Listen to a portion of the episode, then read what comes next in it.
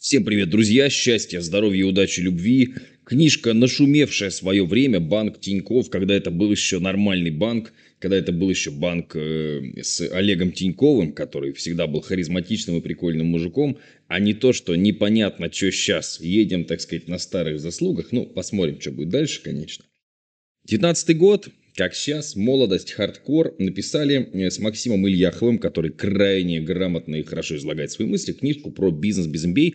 И тогда Тиньков банк даже дарил каким-то людям, открывшим ИП, что-то с автографом. Ну, мне такого не досталось, конечно, у меня уже было там ИП. И вот там был, что только не было, но книжку, суки, не подарили. Вот, ну, короче, вот. И здесь была книжка про бизнес. У нас в России почему-то принято, ну, потому что дурачков очень много, принято считать, что бизнесу обучаться не нужно. Вот, например, хочешь ты на гитаре учиться играть? Ну, дураку понятно, надо идти учиться, да, где-то преподаватель, какой-то самоучитель. А когда ты покупаешь курс или идешь на тренинг по обучению бизнесу, это какое-то говно, инфобизнес, инфо-цыгане, это все не нужно. Абсолютно никак это не обосновано, потому что я на огромное количество сходил тренингов по бизнесу, огромное количество бизнес-книжек. Бывают тренинги хорошие, бывают тренинги похуже. Но, тем не менее, ну, как бы, если ты хочешь научиться играть на гитаре, тебе нужно играть на гитаре и слушать других людей, которые обучают игре на гитаре. Давайте посмотрим. Вообще, вот эта книжка, очень правильная идея. Я не знаю, переиздают ли они ее сейчас, но мысль была крайне верная. Мы, говорит, соберем все в кучу, что вам нужно от самого старта до, собственно, развития вашего бизнеса. Вот, потому что в России с этим совсем туго, многие закрываются, мы все это знаем. И здесь прямо вот даже если мы содержание берем, надо единственное, если вы будете эту книжку покупать, а ее, в принципе, можно купить, если вам нужна, поглядеть год издания, потому что у меня 2019, поэтому те вещи, которые потеряли свою актуальность, я, конечно, с вами обсуждать не буду, это смысла не имеет. Потому что кое-что здесь, ну, все это устаревает, естественно. Но в целом здесь прям начинается. Да, деньги, бизнес, самозанятость, самозанятость, бизнес, ошибки, когда бизнес долго в минусе, операционная эффективность, правильная прибыль, как повышать прибыль, юнит-экономика, кассовый разрыв, краткий курс по Excel и поехали, поехали, поехали, поехали. То есть вот такая, ну, это боевая машина пехоты. Да. Как-то мне военные ассоциации, вот эти военные шутки, они что-то не даются в последнее время. Сами знаете почему, как-то грустно об этом даже. Ну ладно. Так, окей, давайте почитаем. Тем больше написано крайне приятно. Главное за 5 минут. Во, это то, что нам нужно. Бизнес и самозанятость. Когда вы выполняете в своем бизнесе ключевую производственную функцию, это называется самозанятостью. Это неплохо и не хорошо, просто такой формат. Самозанятость приятная и интересная, но ее трудно масштабировать, поэтому все завязано на вас. Чтобы превратить самозанятость в бизнес, нужно нанять человека, который будет выполнять производственные функции вместо вас. Например, быть учителем в собственной школе английского – самозанятость, управлять другими учителями – бизнес. Операционная эффективность. Главное не сколько у вас денег на счете, а какие обязательства создает ваш бизнес. Если клиент должен вам заплатить, это обязательство. Если вы должны заплатить, это тоже обязательство. В хорошем бизнесе вам больше должны, чем вы должны другим. То есть дебиторка больше кредиторки. Исполнение обязательств может быть растянуто во времени. Сегодня вы получили предоплату, отгрузили товар только через месяц. Или, чтобы закупить товар, нужно заплатить сейчас, а вернуться эти деньги только после продажи или со срочки платежа. Денежный поток может быть очень неравномерным, даже если операционно бизнес эффективен. Полезно составлять специальную таблицу, где вы этот денежный поток будете прогнозировать. Бизнес может быть прибыльным, но из-за отсрочек или предоплат ему в моменте может не хватать денег на исполнение обязательств. С помощью прогнозирования денежного потока это нужно узнать заранее и подготовиться, например, взять кредит. Важно отличать убыточный бизнес от кассового разрыва. Кассовый разрыв можно закрыть кредитом, а проценты по нему вернуть из прибыли, а убыточный бизнес кредитом не спасают. Прогнозы и сценирование. Полезно составить в Excel полную модель бизнеса, начиная с воронки продаж и заканчивая платежами по кредиту и налогами. И покрутить разные коэффициенты. Что если поток клиентов сократится, курс валют изменится, нужно будет платить больше зарплату или снимать дополнительный склад. Игра с данными в Excel покажет слабые места бизнеса и поможет уверенно его провести сквозь кризис. Не обязательно делать в своей компании лучший в мире клиентский сервис. Достаточно немного превосходить ожидания клиентов. Часто люди покупают не потому, что у вас хороший сервис, а потому, что вы рядом, вы быстрее, вы дешевле. Формулируйте полезные действия бизнеса. Иногда безопасность важнее скорости, качество важнее цены, а красивый интерьер важнее широкого ассортимента. Главный источник конфликтов с клиентами – несовпадение ожиданий и реальности. Чтобы конфликтов было меньше, важно постоянно говорить клиенту, что происходит и когда что будет. Не надо молча делать блестящую работу, лучше делать среднее, но обо всем ставить в известность. Если конфликт уже разразился, нужно увести его из публичного в личное общение, выяснить сторону клиента, встать на нее, постараться сделать ему хорошо. В конце предложить какой-то бонус – чтобы восстановить клиентское чувство справедливости. Вот здесь я вставлю свои 5 копеек. Как-то раз заказал я гитару на заказ, то есть ее делают вручную, там то, что мне нужно, с определенными характеристиками, ну не сильно кастомную, там бывает, что совсем что-то нет, там ничего такого сильно замудренного не было, но тем не менее, в компании инспектор гитар с российской. Все бы хорошо, инструмент великолепнейший пришел, то есть, ну, вообще выше всяких, за эти деньги выше всяких похвал, очень хорошее качество, но есть один косяк. Они несколько раз срывали сроки и об этом не говорили. То есть у меня в процессе работы с этой компанией несколько раз э, создалось ощущение, что меня сейчас кинут на бабки. Ты переводишь всю сумму. Нет, половину суммы. В общем, я сейчас не вспомню, половину суммы. И пишешь, ребят, когда? Они говорят, через там два месяца условно, сейчас не вспомню точно. Пишешь через два месяца, когда? Они говорят, ну мы же не лопаты делаем, или там не, этот, не гробы что-то делаем, ну в таком хамском ключе, типа еще два месяца. Через еще два месяца я звоню, говорю, ну где? Они говорят, ну мы пока не успеваем, и вообще, что вы нам звоните постоянно, когда сделаем, то сделаем. Ну, естественно, через там еще два месяца, условно, гитара была готова, я отдал оставшиеся деньги, гитара пришла, уровень выше всяких похвал. И если бы мне по-человечески позвонили, сказали, вот вы знаете, такая вот фигня, но мы вам подарим еще там что-нибудь, неважно что, подари там медиатор, я не знаю, там, ну, там, какую-нибудь, ну, какую-нибудь ерунду, вообще неважно. Ну, или хотя бы предупреди.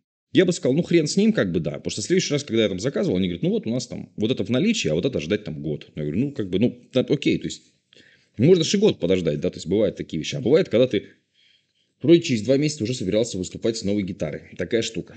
То есть, зная, что так долго будет, я бы, в принципе, и подождал, понимая, какое у них качество, потому что качество оказалось очень высоким. Но это очень, как бы, впечатление о компании размазало. Традиционная школа переговоров учит вести общение с клиентом так. Войти в доверие, узнать потребности, сделать предложение, отработать возражение и закрыть сделку. Это эффективный и жесткий способ продажи, который работает в основном на разовом покупателе, например, в розничном магазине. Новая школа переговоров помогает достигать взаимовыгодных долгосрочных сделок. Для этого нужно попытаться решить серьезную проблему человека, стать ему партнером, то есть реально попытаться что-то сделать не в ущерб себе. Для этого нужно сформулировать свою миссию, понять боль и задачу партнера, выложить весь багаж, то есть информацию, которая может повлиять на решение другого человека. Не суетиться и не давить, а помогать человеку принять взвешенное решение, не раскачивая его эмоционально. Главное в переговорах стать союзником, а не противником. Это сложная и неочевидная, но все же истина. Главное в маркетинге понять клиента, что ему нужно, почему он выбирает вас, какую проблему вы будете решать на самом деле. Сначала нужно поработать в бизнесе, желательно в чужом, а потом уже запускать свой. Так можно безопасно понять, что нужно клиентам, с какими трудностями они сталкиваются и почему на самом деле платят. Это самый надежный способ что-то узнать о клиентах. Вредно быть стартапером из начала 2000-х, когда они сидели в кофейнях и пытались придумать новый прорывной стартап, ничего не зная о жизни и клиентах. Главное в рекламе прицельность. Любая реклама будет работать, если ее предложение релевантно выбранной вами аудитории. Креативность, яркость и прочие – мишура. Если показывать простую рекламу нужным людям, они купят. Главная защита бизнеса от кризиса – финансовое планирование, прогнозирование и сценирование. Посмотрите на динамику прибыли и маржинальности, следите за P&L, сравнивайте свои показатели год к году. Так вы увидите реальный рост бизнеса без сезонных эффектов. Опять же, здесь все эти термины расшифрованы, и это все очень удобно, кстати. Почти любой кризис можно предотвратить, если заранее увидеть падающую маржинальность или бесконтрольно растущий долг. Но когда эти экономические явления проделывают настоящую дыру в банковском счете, уже мало что можно сделать. Поэтому главное оружие – предупреждение и моделирование в Excel. Деньги на бизнес можно взять в банке, у инвестора, инвестфонда, у государства, у клиентов через факторинг. Самые безопасные механизмы – банк и инвестфонд. Здесь лучшие э, механизмы регулирования и все прописано в договоре. Самые опасные механизмы займа родных у друзей – частные инвестиции, слишком силен человеческий фактор. Если бизнес будет успешным, инвестор может захотеть участвовать в нем больше. А если провалится, могут быть проблемы с отношениями. В общем, вот такая книжка, где базовые вещи, но оно полезно, потому что на самом деле на русском языке довольно сложно найти большую структурированную информацию по старту бизнеса, по началу, поведению этому всему. В основном есть обрывочные знания и достаточно много дезинформации. Вот что касается YouTube, далеко не всегда специально, но с началом а, с пришествием 24 февраля очень многие старые схемы работы, механизмы, инструкции, они просто отсырели. И они уже все. То есть, вот уже что тут, ну, как бы это... Что куда, ничего не ясно. Поэтому все это не работает. Ну и, соответственно, информация бывает нифига не полезной. Оценить бизнес при сделке с инвестфондом или партнером можно несколькими способами. Например, по сумме имущества, интеллектуальной собственности или по стоимости повторения этого бизнеса или по количеству денег. Для верности Лучше получить все варианты оценки и выбрать тот, который вам выгоднее всего. Совершенно не страшно провалить бизнес, заморозить его, продать, начать новый, попробовать что-то новое. Нас учили, что в жизни всего должно быть по одному. Один супруг, одна работа, одно образование. Но жизнь долгая. Если начал бизнес, не думай, что он навсегда. Лучше сделать три предприятия, одно из которых станет успешным, чем одно неуспешное. Не получается, пробуй другое. А если получается, успехов и процветания. Книжка написана легким языком. Здесь довольно внятно даны рекомендации. Вот, им вполне можно следовать. Это точно лучше, чем та каша в голове, которая у большинства начинающих людей. Есть очень хороший тренинг по открытым закрытым вопросам. Опять же, для продажников это может быть полезно, потому что у нас в компании не раз было, что формируя отдел продаж, мы нанимаем специального человека, он продажников коучит. И, конечно, это лучше, чем по книжкам, безусловно, но хотя бы по книжке, да? Вот пример закрытых вопросов и открытых вопросов. Закрытые вопросы. Вам подойдет скидка 20%. Открытый вопрос. На какую сумму вы рассчитывали? А почему вы хотите скидку? Какие у вас сложности и проблемы с сотрудниками? Как бы вы хотели изменить свой рабочий график? Какие у вас стоят задачи в области привлечения клиентов? Если бы вы могли что-то в себе изменить, что бы это было? То есть открытый вопрос, он э, подразумевает наличие на него развернутого ответа. Получая развернутый ответ, ты получаешь что? Ты получаешь информацию. Скорее всего, врать тебе не будут, но, соответственно, что-нибудь хорошее. А если ты спросишь, хотите ли вы привлекать сотни новых клиентов, тебе ответят «да». Ну, что ты с этого получил? Ты и сам мог предположить, что человек хочет привлекать. А кто не хочет привлекать сотни новых клиентов? Ну, на мой взгляд, здесь все достаточно очевидно. Любимую мою, кстати, тоже историю. Три понятия. Желание, проблема и боль. Рассмотрим на примере языковой школы. Желание. Это было бы здорово научиться испанскому. Человек с таким желанием, скорее всего, даже не появится на пороге языковой школы. А если и появится, то сразу после новогодних праздников исполнить свои цели на год. 1 февраля этот же человек бросит занятия, потому что желание не всегда совпадает с возможностями. Проблема. Это, например, я не говорю на испанском, но если бы говорил, меня бы отправили в командировку в Испании. То есть человек страдает, но не очень. Человек осознает проблему, упускает карьерные возможности, но ситуация еще не настолько страшная, чтобы что-то предпринимать. Боль. Это проблема, с которой человек готов что-то делать. Например, меня отправляют на стажировку в Испанию, если я не выучу язык за лето, то я там буду как баклан, не смогу работать и меня уволят. Нетрудно догадаться, лучше всего в переговорах узнавать клиентскую боль и работать только с ней, а не с хотелками и даже не с проблемами. Типичная проблема, когда переговорщик путает желания и проблемы с болью. Особенно это хорошо видно в активных продажах. Продавец тренажеров спрашивает, согласитесь, ведь здорово иметь накачанный пресс. Клиент отвечает, ну да, хорошо. Но очевидно, что если у клиента такого пресса нет, значит ему это не настолько важно, чтобы заниматься им все эти годы. Даже если он сейчас купит этот тренажер, он не будет им пользоваться. Тренажер окажется под кроватью, клиент ни перед кем не похвалится своей новой фигурой, не привлечет новых клиентов и вообще решит, что мы его надурили, а то и вернет товар. Если на переговорах у вас просят скидку, одной из причин может быть отсутствие подлинной боли. Человек, у которого болит голова, не будет просить скидку на болеутоляющие.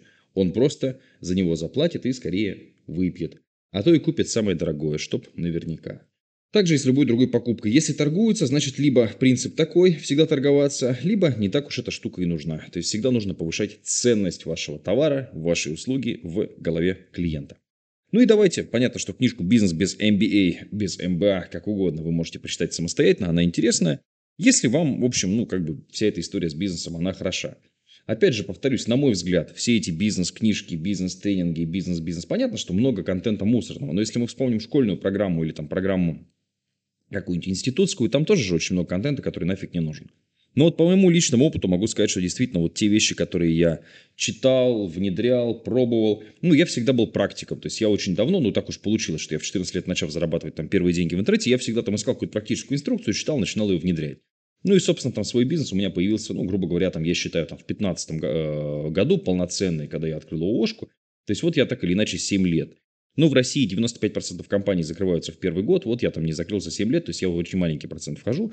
И при этом у меня несколько направлений. Да, мы занимаемся с микрозеленью, мы занимаемся, соответственно, настольными играми, производством, продажем. У нас клубы настольных игр в Кирове и Ярославле. У нас, соответственно, центр онлайн-трудоустройства. Вот, он, ну, книжки пишу, музыку пишу. Кстати, найдите мои песни. Матвей Северянин, вбейте в Яндекс Музыке, дайте послушать маме. И все это существует во многом благодаря тому, что я как фронтмен этого коллектива, как капитан этого корабля, постоянно ищу что-то новое. Постоянно что-то читаю, постоянно развиваюсь. Ну и в частности, вот читая 100 книг за год и делая для вас обзоры книг тоже. Так или иначе, ну, знания и умения шею не тянут. То есть, чем больше ты знаешь, тем чаще это может тебе где-то как-то пригодиться. Потому что бывает с человеком разговариваешь, он говорит, я вот хочу там открыть кофейню, а у меня была кофейня, я представляю, что это такое, да. человек там что-нибудь там крутит себе в башке какую-нибудь ерунду, ты говоришь, боже, это так вообще не работает. То есть это просто, ну, это теория на теории. То есть хорошо, когда у тебя твои действия в бизнесе опираются на некую практику, да, на, нек, на некое, на, ну или подлинное знание. Ты точно знаешь, что это вот ты точно знаешь, что килограмм кофе стоит там условно там x рублей, да, а не когда ты, ну, наверное, это стоит столько, а потом ты приходишь и говоришь, блин, да это штука не стоит. В этом плане интересно на Пикабу. Я же на Пикабу веду блог и периодически пишу, значит, там статьи про наш бизнес, про настольные игры и так далее. И там куча советов от людей. Ты эти советы читаешь, ты просто понимаешь, что люди даже близко вообще не понимают, как, допустим, устроен клуб настольных игр, на чем он зарабатывает, кто его аудитория. А ты с этим работаешь. То есть я вчера пришел, я как бы вижу, как это все работает. Это работает крайне интересно. Типа в 4 часа ты приходишь, начало у нас настолок, никого, пусто. Думаешь, блин, провальная суббота. 16.30, битком, все. То есть мы вчера уже реально надо новую комнату уже под настолки открывать. Сейчас этим будем заниматься на этой неделе, потому что ну битком реально там 16 17 человек приходит, все, есть все набилось, PlayStation там поставили, люди сидят, играют, тут же, значит, на столке раскладывают. То есть все, ну такая кутерьма веселая, хорошая очень атмосфера, классная. Вообще такой забавный бизнес. Не супер прибыльный, но я уже начал понимать, вот там, позанимавшись этим полгода, как из этого делать денежки, вот чем я буду заниматься, ну и, возможно, потом, вообще была же идея еще до войны масштабировать это все по России, еще несколько клубов открыть, потому что вы можете прийти, пообщаться, Бывает, ребят заходят, Матвей, может с вами сфотографироваться? Вот бывает в офис. Бывает кофе попить. Ну, то есть, такое, короче. Ну, интересный бизнесок. В общем, занимаю, если будете в Ярославле или в Кирове, заходите в гости обязательно. Ну, и я надеюсь, что не знаю уж в этом году получится или нет, но будем еще открывать какие-то офисы, филиалы, потому что это все занятие такое, на мой взгляд, забавное и интересное. Вот такие дела. Надеюсь, что был вам полезен. Книжка «Бизнес без МБА» хорошая. Можете ее почитать. Спасибо за подписку. Счастья, здоровья, удачи, любви. Пока-пока.